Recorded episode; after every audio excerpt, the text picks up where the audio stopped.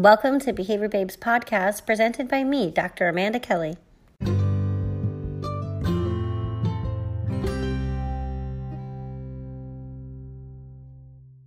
Aloha. Today we have Dr. Elisa Cruz Torres on the line. Hello. Hi, Amanda. How are you? I'm doing great. Thanks for joining us. Can you start by giving an introduction of yourself to our listeners? Sure. Um, I actually have a bachelor's degree in psychology and a master's in education, and I actually um, specialized in curriculum and instruction because I was an educator at the time uh, at, when I was pursuing my master's degree, and I was working with um, adolescents with emotional behavioral disorders. So, um, interestingly enough, my final course in my master's program was an elective that I took called Intro to Applied Behavior Analysis. And immediately, first day of class, uh, professors talking about the science of behavior, goosebumps go up on the arms. And I didn't even realize that I was applying these strategies with my EBD kiddos that were rooted in a science that I was not familiar with. And I'm sure I think back in my psych days, I'm sure Skinner came up, but he passed right along through with all the other practitioners that we were introduced to. So, um, brought back to the forefront. As soon as I graduated, um, I enrolled in an online course and um, earned my BCBA in 2011. Uh, during that time, I also enrolled in a doctoral program uh, here at Florida Atlantic University in South Florida, and I earned my doctorate in education specializing in autism and ABA uh, in 2015. And so currently I am the VCS coordinator for the ABA program here at FAU. And it's pretty cool because I get to take all of that classroom experience and clinical experiences that I had while I was at an autism center, and I get to teach, coach, supervise, mentor educators and students that are pursuing their BCBA certification. So full circle. Full circle indeed. A yeah. um, couple of acronyms you use VCS, so Verified Course Sequence. So in that um, role, you are uh, w- well, what does that entail for you? What does that mean you're in the VCS role? So uh, I am the contact person um, between the BACB and the university. So um, what what that involves is every year we have to renew, um, you know, our course sequence, make sure that we're meeting all of the requirements. Um, you know that faculty meet the requirements, and that you know our courses are again still aligned with the current task list. Uh, and then on the flip side of that, I am the contact person for any uh, interested um, students, right? So if they're they're interested in enrolling in our program, they'll reach out to me, ask me, you know, if their degree qualifies and what their what, what possible routes there are for them at FAU. Right on. That's quite a responsibility, but it's great to have someone with such a background in those roles. Um, so one of the things, the reasons I had asked you to kind of join us today on the podcast was to talk about your experiences also in helping people obtain the registered behavior technician credential or some of the ethics and concerns or just a little bit of your experiences with that. Um, how, how would you explain the RBT credential and uh, how, what is your connection to helping people obtain it? So so our RBT uh, credential, I believe the board rolled that out. I want to say around 2013, 2014, and you know it was really a way to um, increase, I believe, the, you know the quality of staff that are going to be um, implementing these services, right? These behavior analytic services. There are frontline folks, and so um, in order to sort of legitimize that role, that this credential was um, rolled out and it's really designed as I believe a more paraprofessional role so that they can practice under continuous supervision of a BCBA or BCABA. So, you know, they're direct they're primarily responsible for the direct implementation of behavior analysis services. So RBTs do not design interventions. They don't make evaluations or plans. Um, they deliver those uh, services as advised by the um, supervisor. So the supervisor is responsible for determining what tasks are going to be executed, right? Depending on the RBT's training, their experience, what you know, what is their capacity as a technician to um, deliver some or all of uh, the treatment plan. So that, in a nutshell, is the role of an RBT. Um, what I'm finding is because of the demand for behavior analytics services being so high, I mean, I think I can just safely say that across the board in whatever state or country, um, that there's just not enough uh, certified analysts. Um, and not, probably not even technicians, um, we're seeing an influx of interest. So, again, as the coordinator, I receive lots of phone calls and emails of folks who say, I want to be an RBT. Um, okay, and so we talk about it a little bit more. And what I'm finding is that they are completely new. Many are completely new to the field, coming from you name it, banking or whatever, you know, or they could be from a related field as well, like social work. We got some folks with some of that background, but a lot of um, paraprofessionals also in education that are seeing opportunities to earn a little bit more income and you know they don't recognize or realize um, what is entailed when you are working with vulnerable populations. And so you lay it out there for them describe it for them and then you know they're off right? They they have to go to to become certified take a 40 hour workshop um, online or in person with a facility that's offering it then they have a competency assessment that a supervisor needs to complete to, again, assess their competency skills across these identified task list areas. And then they can sit for um, an exam, which they pass, and they can become credentialed RBTs. So the issue that I'm seeing is okay, you can do the 40 hour workshop. Now, who's going to supervise you? So I'm getting a lot of requests for individuals saying, I passed my 40 hour workshop. I, you know, I, I'm, I'm a certified RBT. So they'll say, I just need somebody to supervise me for this competency assessment so I can take my test. And here is where um, there's some, I believe, you know, some ethical issues that we need to consider moving forward as supervisors. Um, do you want me to elaborate on that a little bit or? Well, I think you bring up a couple of really good points. You know, first off, uh, in order to be, uh, you know, credentialed as a registered behavior technician, somebody would have to complete all the steps that you mentioned. So, mm-hmm. what an individual is probably reaching out to you intending to say is, "Hey, I'm interested in pursuing this credential. I've taken a 40-hour workshop by an approved, you know, provider or agency or entity." Um, but in order to progress, they need someone to, of course, do the competency, which is a demonstration of some of those skills at least live with a client. And then that um, supervisor, that behavior analyst, is expected to tie their name to that individual, um, who then would sit for the exam and then, upon passing the exam, would have their RBT credential. So there's a couple of stages in there, right? Some of it is just getting the appropriate narration about what is the credential and, and when you actually have it. Um, for us in the state of Hawaii, it's it's become a lot of discussion because of consumer protection. You know, you don't want to say, "Hey, look, I am a, a physician" until you are a physician, right? Like you don't mm-hmm. want to say, "I am a registered nursing assistant" until you are. So um, I think the BACB has done uh, a great job at issuing some guidance. I think it was in October 2013, but some discussion since then about how do we talk about people, ourselves included, if we're pursuing a credential? So that's important to help shape up uh, for individuals. But then there's a discussion of do you have to work for the same agency? What's the responsibility? What are the concerns? Um, what are the potential barriers? So, yeah, if you wouldn't mind, I think elaborating on some of those would be really helpful. Sure. Yeah. So I, exactly. I'll just kind of pick up where you left off there with, um, okay, I need somebody to supervise me, right, to do this competency assessment. Well, uh, you know, this, as a supervisor, you know that you are then responsible um, for their maintenance of that as well.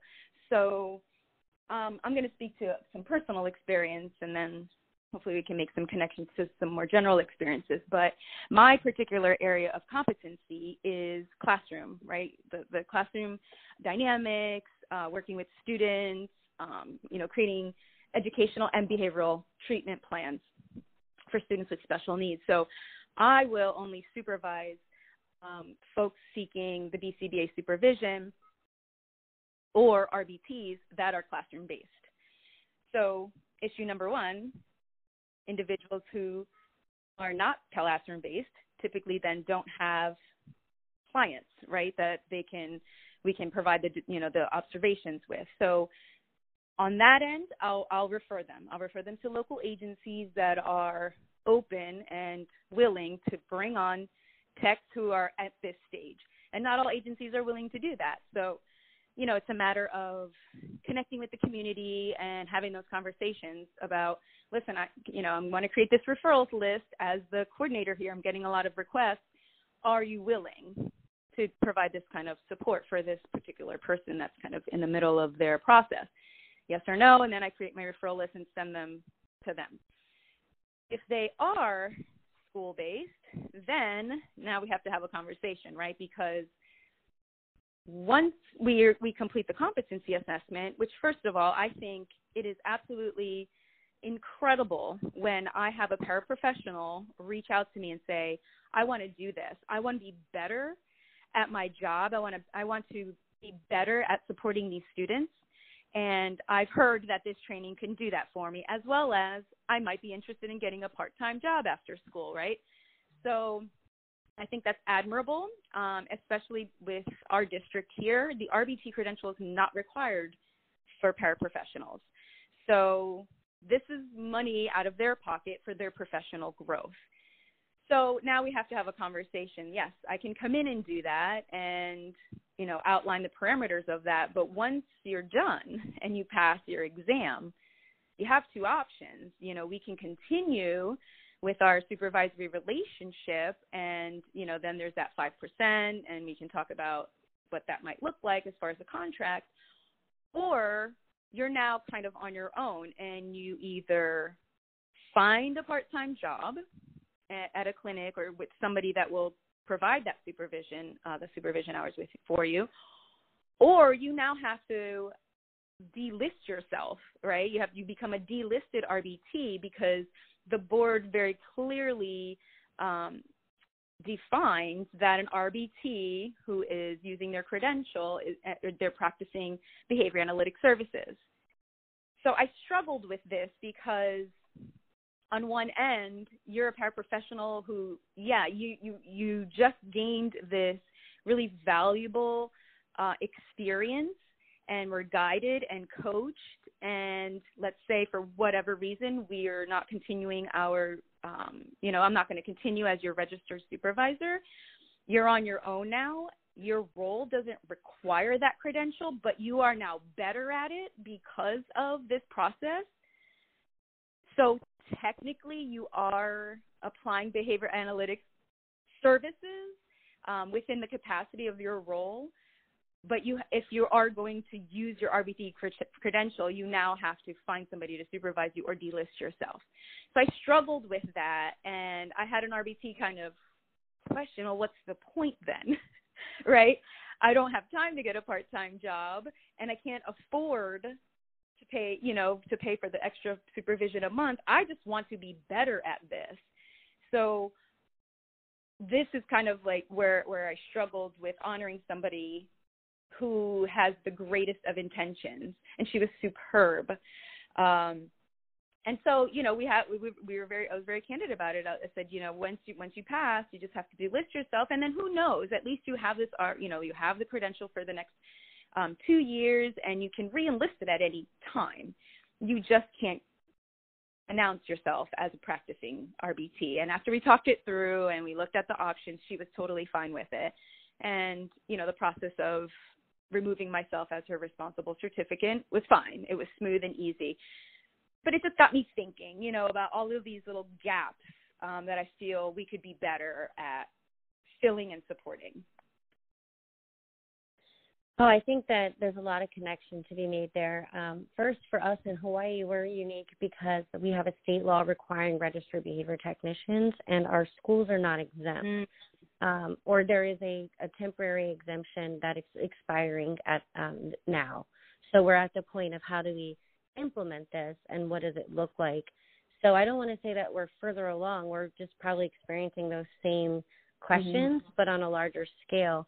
And what we found too is for individuals who were wanting to do this, whether the district required it or not, or whether it was in place or not, we did also encounter lots of people who said, I know this can help me and I'm going to voluntarily do it or I want to learn more about it.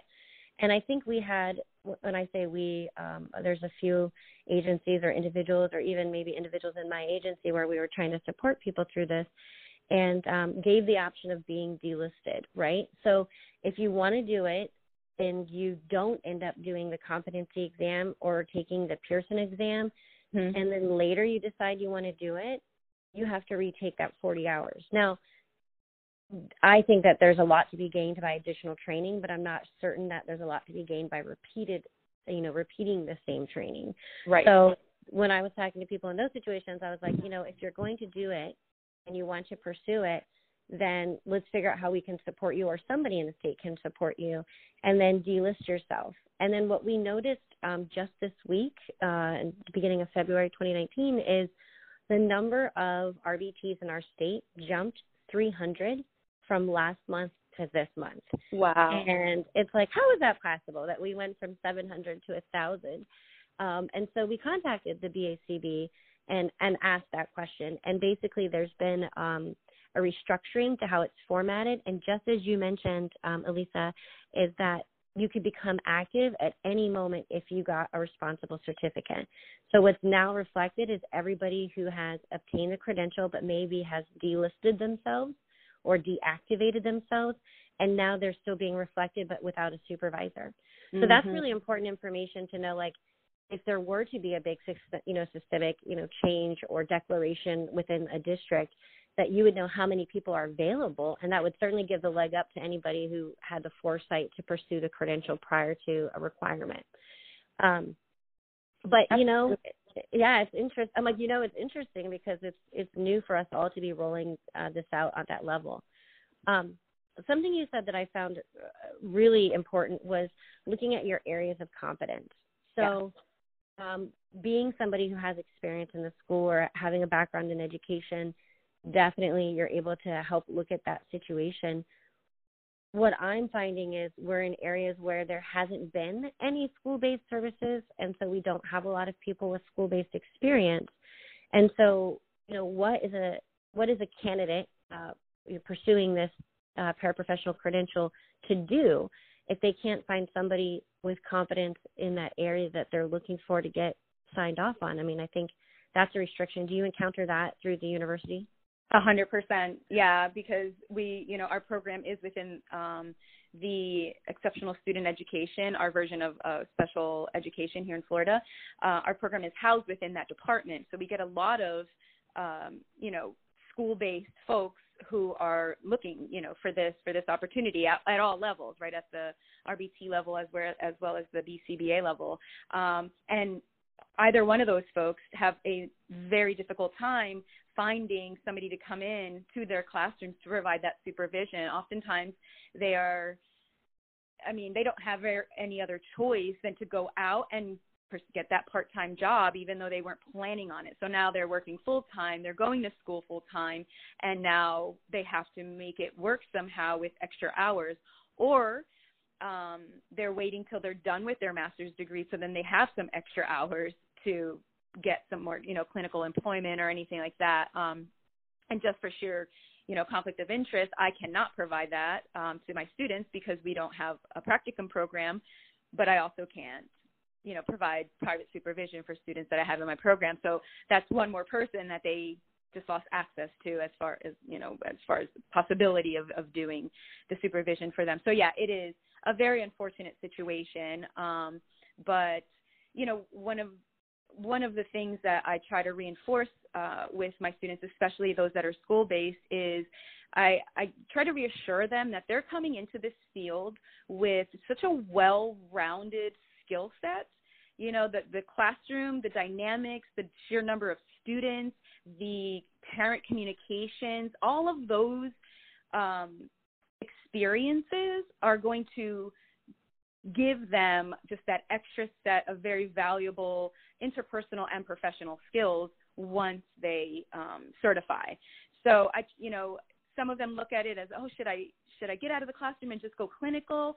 Um, and you know, I try to reinforce again that that experience is super valuable. If you love teaching and you're effective, then find a way to make it happen because you're just going to be a behavior analyst that is going to be able to support future behavior analysts that are in similar positions that you are in now. Can you share with us a little bit about um, what the school's receptivity to ABA, at least in some of the areas you're in, or maybe affiliated with the university or some of your students?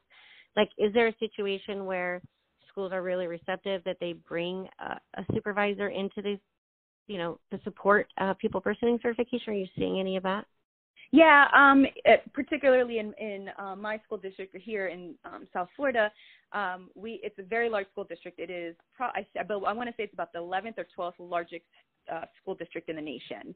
So, reason being, Florida is structured so that districts are by county, not by cities. So they're very large here, and um, we have one BCBA that is assigned to our entire district. Um, and then they are contracted with a local agency for more for those more uh, crisis situations. So students that um, demonstrate, you know, severe problem behaviors more frequently, um, they contract out for support with those cases. But the one BCBA is assigned to the entire district, and I know that there is intention um, to hire more. Um, but you know, there's budgeting and all of those things that I, I really can't speak to. Um, just in my connections and contacts with the district, uh, that's just that's that's the goal, and eventually it'll get there. But right now, yeah, we technically have one district employee that is a BCBA in that particular role. So anyone who's trying to obtain supervision who's working in that district, is there like an already sort of a, an acceptance of behavior analysis or an overview and understanding? So if mm-hmm. I was like a teacher and I was trying to obtain my certification as a behavior analyst and I said, look, I can bring my own supervisor on campus. Is that something that tends to get received or it's a case by case basis or what are your experiences? So, in my experience, I have not had any issues. I've had some school administrators. That is a solely an administrative um, decision to make at the at the special ed level, like the director. He's totally fine with it. So, administratively, some schools are very familiar with ABA. They understand the concept, the, the process, um, the need, you know, to have the, the supervision. They're really open to, you know, having another set of eyes in, in the classroom. Other administrators not so familiar, so they'll ask me, you know, what the what does this entail? What do we need? Is this okay? And then I'll answer the questions, and generally I'll connect them back to their um, the ESE, the special ed director, just so he can confirm that yeah, this is this is a good thing. Um, so yeah, just in my experience, it has not been an issue uh, as far as being, you know, being allowed to, to go in and provide the services. I asked that question because my own experiences were so different than what I'm seeing happen now, but I'm also living in different locations and talking to people in different parts of the world. But when I was obtaining my um, supervision towards my uh, BCBA, I was working in public schools in Massachusetts, and that was my job. I worked as an mm-hmm. educator, um, and I was able to have supervisors come in. If if anything, they loved it. They're like, "Great, you get professors or additional support." We had to have the appropriate consents, of course, and yep. um, you know, making sure that like no video was recording, or if it was, it was had explicit separate consent, things like that. Of course, we had to do our due diligence. Um, but I was really fortunate in that way that I didn't need to get a part time job. Now, granted, I did because I was interested in getting more diverse experience um, for myself. I wanted to be, you know, have the school based and um, additional like clinic and center based, home based support. Mm-hmm. Um, you've mentioned a lot about a little bit about your background and a lot of it connected to education. What are your thoughts about what makes kind of the most well rounded or suitable um, candidate for somebody who wants to become a behavior analyst or become a registered behavior technician? What are the qualities that you think um, are really helpful to have in the, in that role?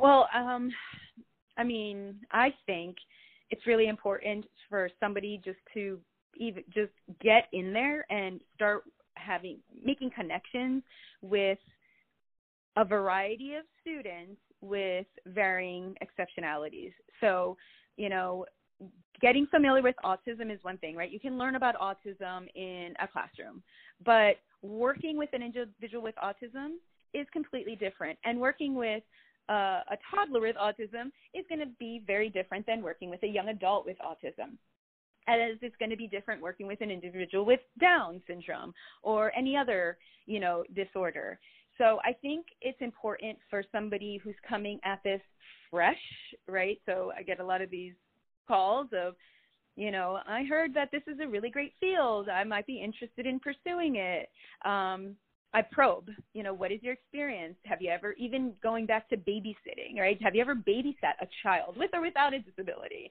Um, because again, as frontline staff, especially the RBTs, you got to make a connection, right? We we know that the first step is establishing a, a, a rapport with our consumers. So you have to be able to have that in your personality, right? To to make those connections.